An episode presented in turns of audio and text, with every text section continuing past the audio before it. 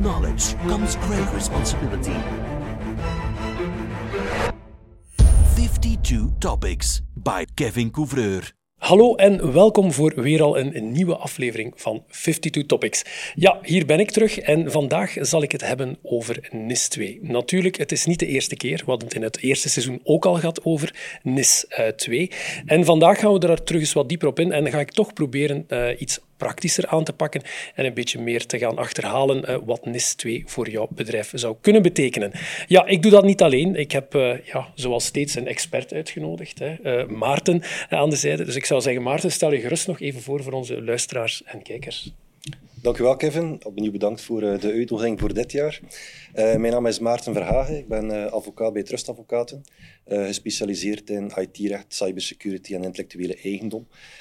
en vandaar dat ik hier vandaag als sidekick, ditmaal, van Kevin bijstand kom leveren voor jullie iets meer te laten weten over NIS 2. Ja, NIS 2, Maarten, inderdaad. Het is een uitdaging. Hè. we hebben er al veel over gesproken. Ik heb er zelf ook al redelijk wat proberen over te lezen. Het is een stukje nog een mijnenveld. Hè. We zijn daar nog een beetje op zoek naar wat het gaat worden. Maar um, met alle documentatie en info die er al voorhanden is, um, ja, voor wie is dat eigenlijk NIS 2? Op, ja, of wie gaat er moeten eigenlijk die regels naleven van NIS 2? Wel, Kevin, ja, NIS 2 is eigenlijk een verder bouwen op het NIS 1-verhaal, die vandaag eigenlijk al van toepassing is waarbij er in het NIS-1-verhaal essentiële bedrijven worden aangeduid door de Europese overheid, door de nationale overheid, die eigenlijk essentieel zijn voor hun maatschappij. Maatschappij kritisch eigenlijk, zoals drinkwater, elektriciteit, eh, ziekenhuizen, noem maar op, die echt kritisch zijn voor het bestaan van hun maatschappij.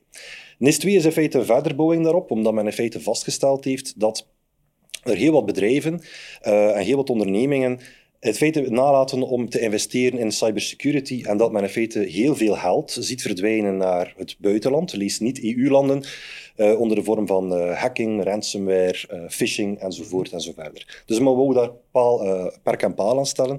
Um, en wat heeft men gedaan? NIS 2 heeft dus een uitbreiding van het toepassingsgebied. Mm -hmm. Dus niet enkel nog die essentiële bedrijven van wel leer die eronder vallen, maar nu wordt dat uitgebreid bijvoorbeeld naar ICT-diensten. Mm -hmm. Mensen die managed services aanbieden, SOC, security services aanbieden, wordt dat uitgebreid naar in feite productiebedrijven voor elektrische apparatuur, computers, ook zelfs naar afvalverwerking, um, ook naar uh, vertrouwensdiensten, he, de digitaal handtekenen en zo verder. Die bedrijven worden in feite nu toegevoegd aan een lijst. En die lijst staat nu in de NIS-richtlijn. Die kan u terugvinden als uh, essentiële en als belangrijke bedrijven. En die vallen onder het toepassingsgebied.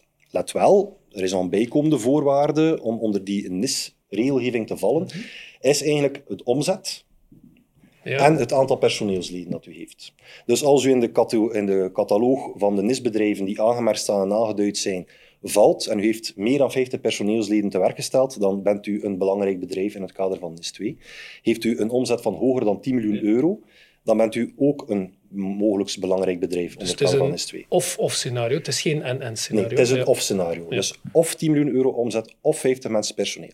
Voor bedrijven die onder die benchmarks vallen, dan kan het nog altijd zijn dat je onder een NIS 2 valt als u aangeduid wordt door de overheid. Dus okay. ook de lidstaten zelf hebben de mogelijkheid in de, in de nieuwe wetgeving om bedrijven of sectoren aan te duiden als essentieel of belangrijk. Oké. Okay. Ja, dat is duidelijk. Dus uh, er is een lijst al, hè, type bedrijven. Dan zou ik zeggen van ja, ieder bedrijf gaat misschien eens een kijkje gaan nemen om te zien of daaronder valt. Hè. Ik denk uh, de cijfers, aantal medewerkers, omzet is duidelijk. Ik denk dat iedereen bedrijf dat weet. Ja, omgekeerd ook, ja, bedrijven met ambitie, Maarten, ja, zou je zeggen, bereid je ook al een stukje voor misschien om uh, als NIS 2-compliant bedrijf te moeten gaan werken? Want ja, stel je hebt nu 8 miljoen euro omzet bijvoorbeeld en je hebt bijvoorbeeld uh, eh, 40 medewerkers, zou je zeggen van begin al een keer wat uh, na te kijken? Ja, dat is één iets, zeker binnen het kader van uw eigen cybersecurity en uw, en uw veiligheidshuishouding.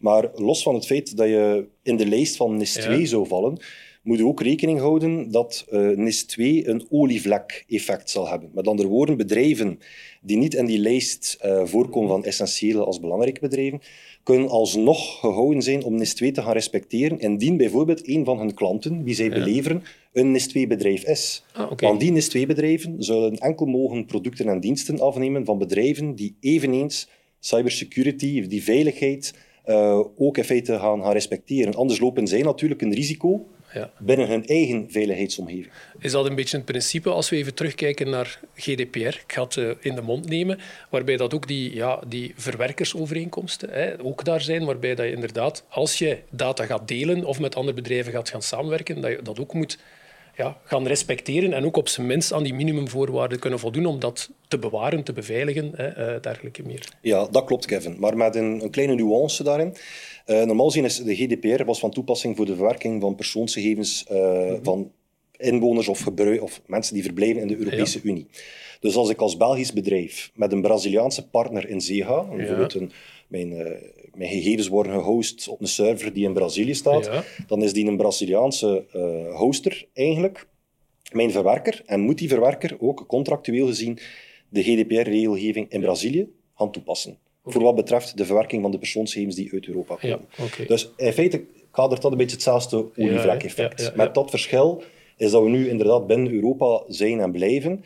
En uh, ook bedrijven die in het buitenland gevestigd zijn, buiten Europa, die zullen willen leveren aan NIS-2-bedrijven, zullen natuurlijk ook bepaalde ja, vereisten en bepaalde ja. vormvoorwaarden of bepaalde certificaten gaan voorleggen alvorens men kan samenwerken. Ja, als ik het goed begrijp, ja, we hebben een ja, afgebakende lijst op dit moment van bedrijven die er sowieso onder vallen of kunnen vallen. Ja, het olievlekprincipe of olievlekprincipe ja, impliceert eigenlijk dat veel meer bedrijven inderdaad iets gaan moeten doen aan hun security posture of, of hoe ze vandaag met security bezig zijn als het gaat over hun IT of hun netwerk natuurlijk. Hè. Dus mm -hmm. ben ik heel benieuwd hoe dat, dat uh, vorm gaat krijgen en hoe dat, dat uh, ja, gaat geïmplementeerd worden. Ik ben, uh, ben, ja. ben curieus om ja, te ben niet alleen, Ik ben niet alleen hoe dat ze het zullen doen.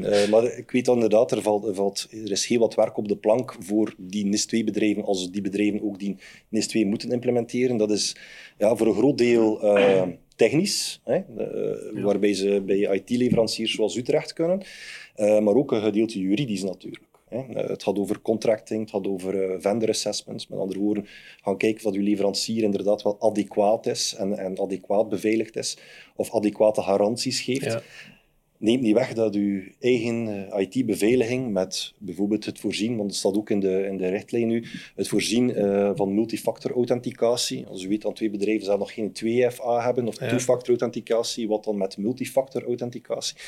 Uh, backup beheer en zo verder. Dus al die verplichtingen komen er wel. Ja. Uh, dus ja, incidentenrapportage. Uw bedrijf organiseren, zodat je, dat je dreiging kunt gaan, gaan vaststellen. Investeren in uw IT. En dat is ook een constant verhaal. Hè. De dag van vandaag moet je gaan investeren in je IT, in de beveiliging van je netwerken en je systemen, om in feite ja, niet gehackt te worden, maar in feite ook compliant te zijn. Want allee, net als bij GDPR worden er ook bij NIS2 monsterboetes ingevoerd. Uh, die kunnen opgelegd worden niet meer door de GBA of de G-beschermingsautoriteit, maar wel bijvoorbeeld door uh, de toezichthoudende autoriteit voor heel wat bedrijven, zal dat fotte economie zijn, uh, die ook gaan tot 7 tot 10 miljoen euro. Ja. Dus allee, het, wordt, het is niet meer, het is niet meer ja, stiefmoederlijk behandeld. Ja, het is echt ja. wel weer een, een, een, wetgeving die, die, die stevig in de aarde staat. En de, de richtlijn van de Europese Commissie is, is heel simpel als het gaat over boetes. Boetes moeten afschrikwekkend zijn. En afschrikwekkend, dat wil zeggen dat je er bang moet van zijn. En om ze niet te krijgen, dat je best moet doen. Ja. Dus daar komt het eigenlijk een beetje op neer. Uh, om in feite de transport van heel wat financiële middelen vanuit Europa uh, richting andere landen, niet-Europese landen, in feite te zien verminderen. Omdat, momenteel is het zo, uh, cybercriminaliteit is niet bevatbaar. Ja. We stoten vaak, en we zien dat ook in, in, in onderzoeken en zo verder, als er procedures gevoerd worden, of strafrechtelijk onderzoek, dat men soms echt wel botst op de grenzen van, van registratie, dat men geen medewerking krijgt van bepaalde landen. Het ijzeren gordijn is, is er misschien niet meer, maar het is eigenlijk nooit van weg geweest. Ja. Oké, okay, mai, dat was alweer superveel informatie, Maarten. Ik ga het even proberen te verwerken. Um, ja, we hebben redelijk wat zaken aangekaart. Hè. Um, je had daar ook al een stukje al, allusie gemaakt op het feit van ja, MFA. Hè. Zijn er dan nog zaken die voor het in de regelgeving staan waar dat bedrijven aan gaan moeten, uh, of bedrijven gaan moeten doen? Je zei MFA. Zijn er nog zaken dat bedrijven zouden moeten doen om compliant te zijn of in regel te zijn? Ja, maar de technische kant wordt in feite door de wetgever niet, behalve een paar aspecten, uitdrukkelijk belegd. Mm -hmm. Uh, MFA is natuurlijk ja, aan de hand van verschillende uh, mogelijke identificatiewijzes dat je kunt gaan identificeren. Uh, dat is ook een blijver. MFA zal eigenlijk altijd bestaan. backupbeheer. Backupbeheer moet voorzien dat uw bedrijf eh, de nodige backups geeft en, en ook de correcte technische backup Mhm. geeft, om te voorzien in een, in een continuïteit. Want wat zegt de wetgever eigenlijk? Je moet eigenlijk passende technische en organisatorische maatregelen gaan nemen. Dus technisch, maar ook organisatorisch ten aanzien van uw personeel, awareness, juridisch. Mhm. ehm, om in feite te gaan voorzien in een incidentenrapportage, dus een meldplicht, in een continuïteit van uw bedrijf. Mhm. En je moet dus in staat zijn, aan de hand van die maatregelen, om als er een breach of een incident gebeurt, dat je één, adequaat en gepast kunt reageren en dat je zo snel mogelijk up and running bent. Ja. Dat is in feite het, het, doel, het doel. Daarnaast is er een, zij, eh, een, een zijverplichting dat je natuurlijk naar je leveranciers moet gaan kijken dat zij ook dezelfde adequate, passende maatregelen hebben genomen, dat zij ook een veilige dienstproces of product kunnen leveren aan u. Dus die verantwoordelijkheid ligt dan bij jou eigenlijk. De keuze van Ja. uw toeleveranciers, de keuze van partners, krijg jij eigenlijk een stuk de verplichting om voor te, of over te waken dat zij eigenlijk ook genoeg maatregelen nemen om veilig te zijn. Hè? Zodat eigenlijk jouw veiligheid niet in het gedrang kan komen. Dat klopt. Dat is net zoals bij GDPR, dat u als verwerkingsverantwoordelijke enkel maar beroep mag doen op verwerkers, mensen die dus persoonsgegevens werken voor u, die ook in eenzelfde mate die veiligheid, dat respect voor gegevensbescherming ook hoog in het vaandel dragen. Ik had eh, de documentatie wat doorgenomen hè, toen dat we aan het voorbereiden waren. Ja, zo'n incident, je zei dat daarnet, hè, een significant incident.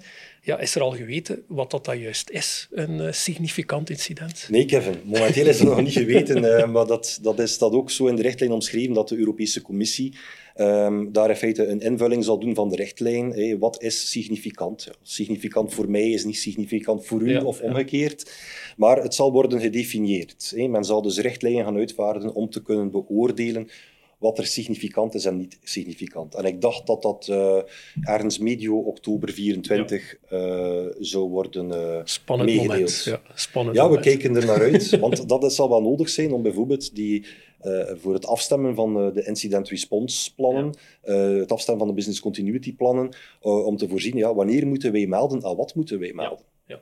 Want ja, de meldplicht is natuurlijk ook een hele belangrijke. Is dat al geweten bij wie we een melding gaan moeten doen als er een, zeg, een incident voordoet? Je zei het daarnet ook, in het kader van GDPR moest dat bij het eh, ja, GBA. De GBA, Ja, de GBA.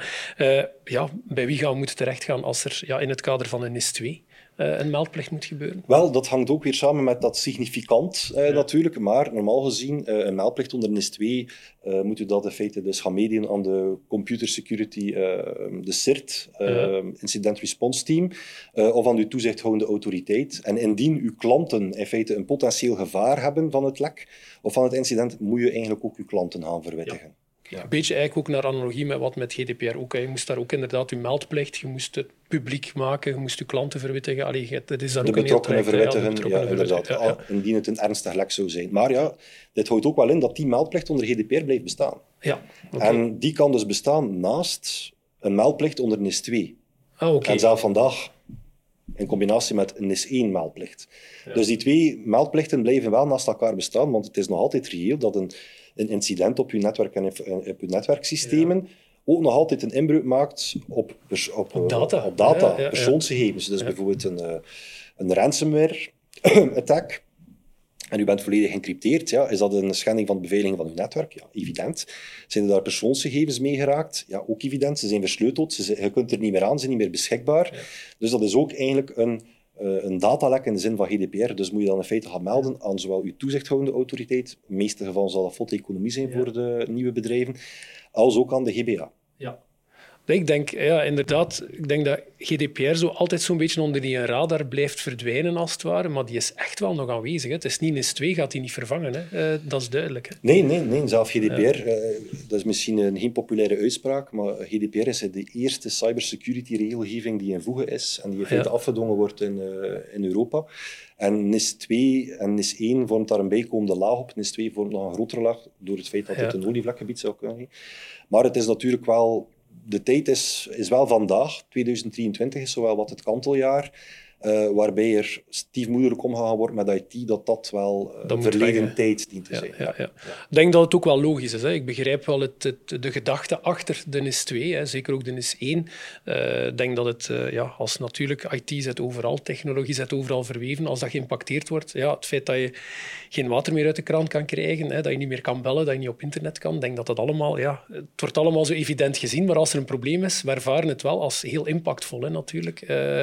Ik denk als, als eh, een groot stuk in, in Vlaanderen Telenet of Proximus of wie dan ook niet beschikbaar is, ja, dat, is, dat wordt echt al gezien als amai, en nu? Wat gaan we doen? Dus begrijp het idee erachter. De vraag is natuurlijk, ja, hoe gaat dat vorm krijgen, ook in de komende periode? Hè?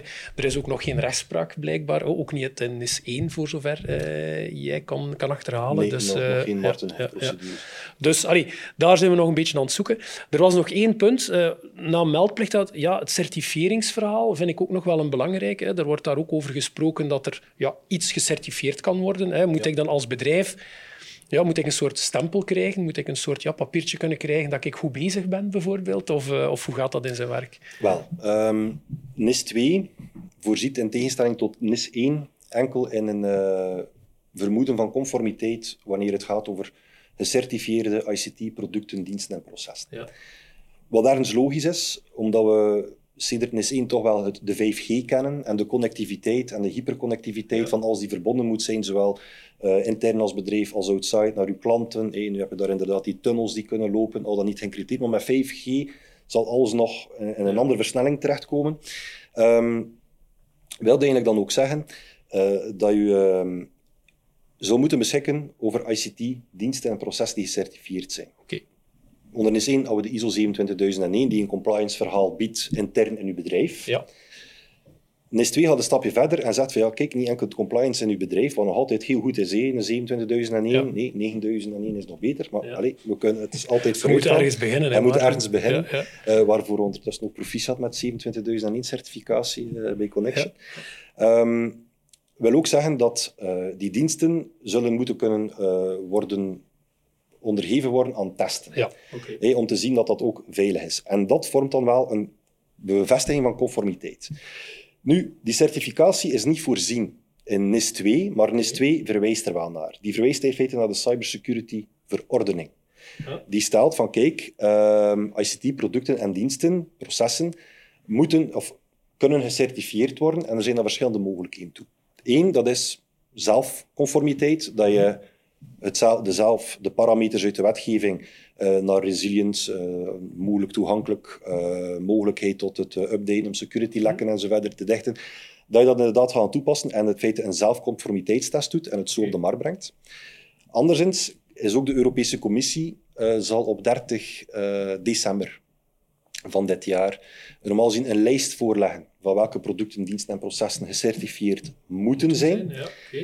En ook binnen het kader van NIS 2 kunnen ook overheden, België dus, gaan beslissen welke producten en diensten er moeten gecertificeerd zijn. Ja. Dus dat certificatiekader is, wordt momenteel opgebouwd samen met het eh, Centrum voor Cybersecurity in België, Ja.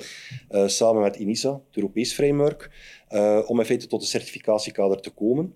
En dan zullen producten die al dan niet verplicht worden om gecertificeerd te worden, eh, kunnen gecertificeerd worden basis, substantieel of hoog. Ja. Dus afhankelijk van wat het risico is, Ja, zal er een hoger ja. certificatieniveau nodig zijn.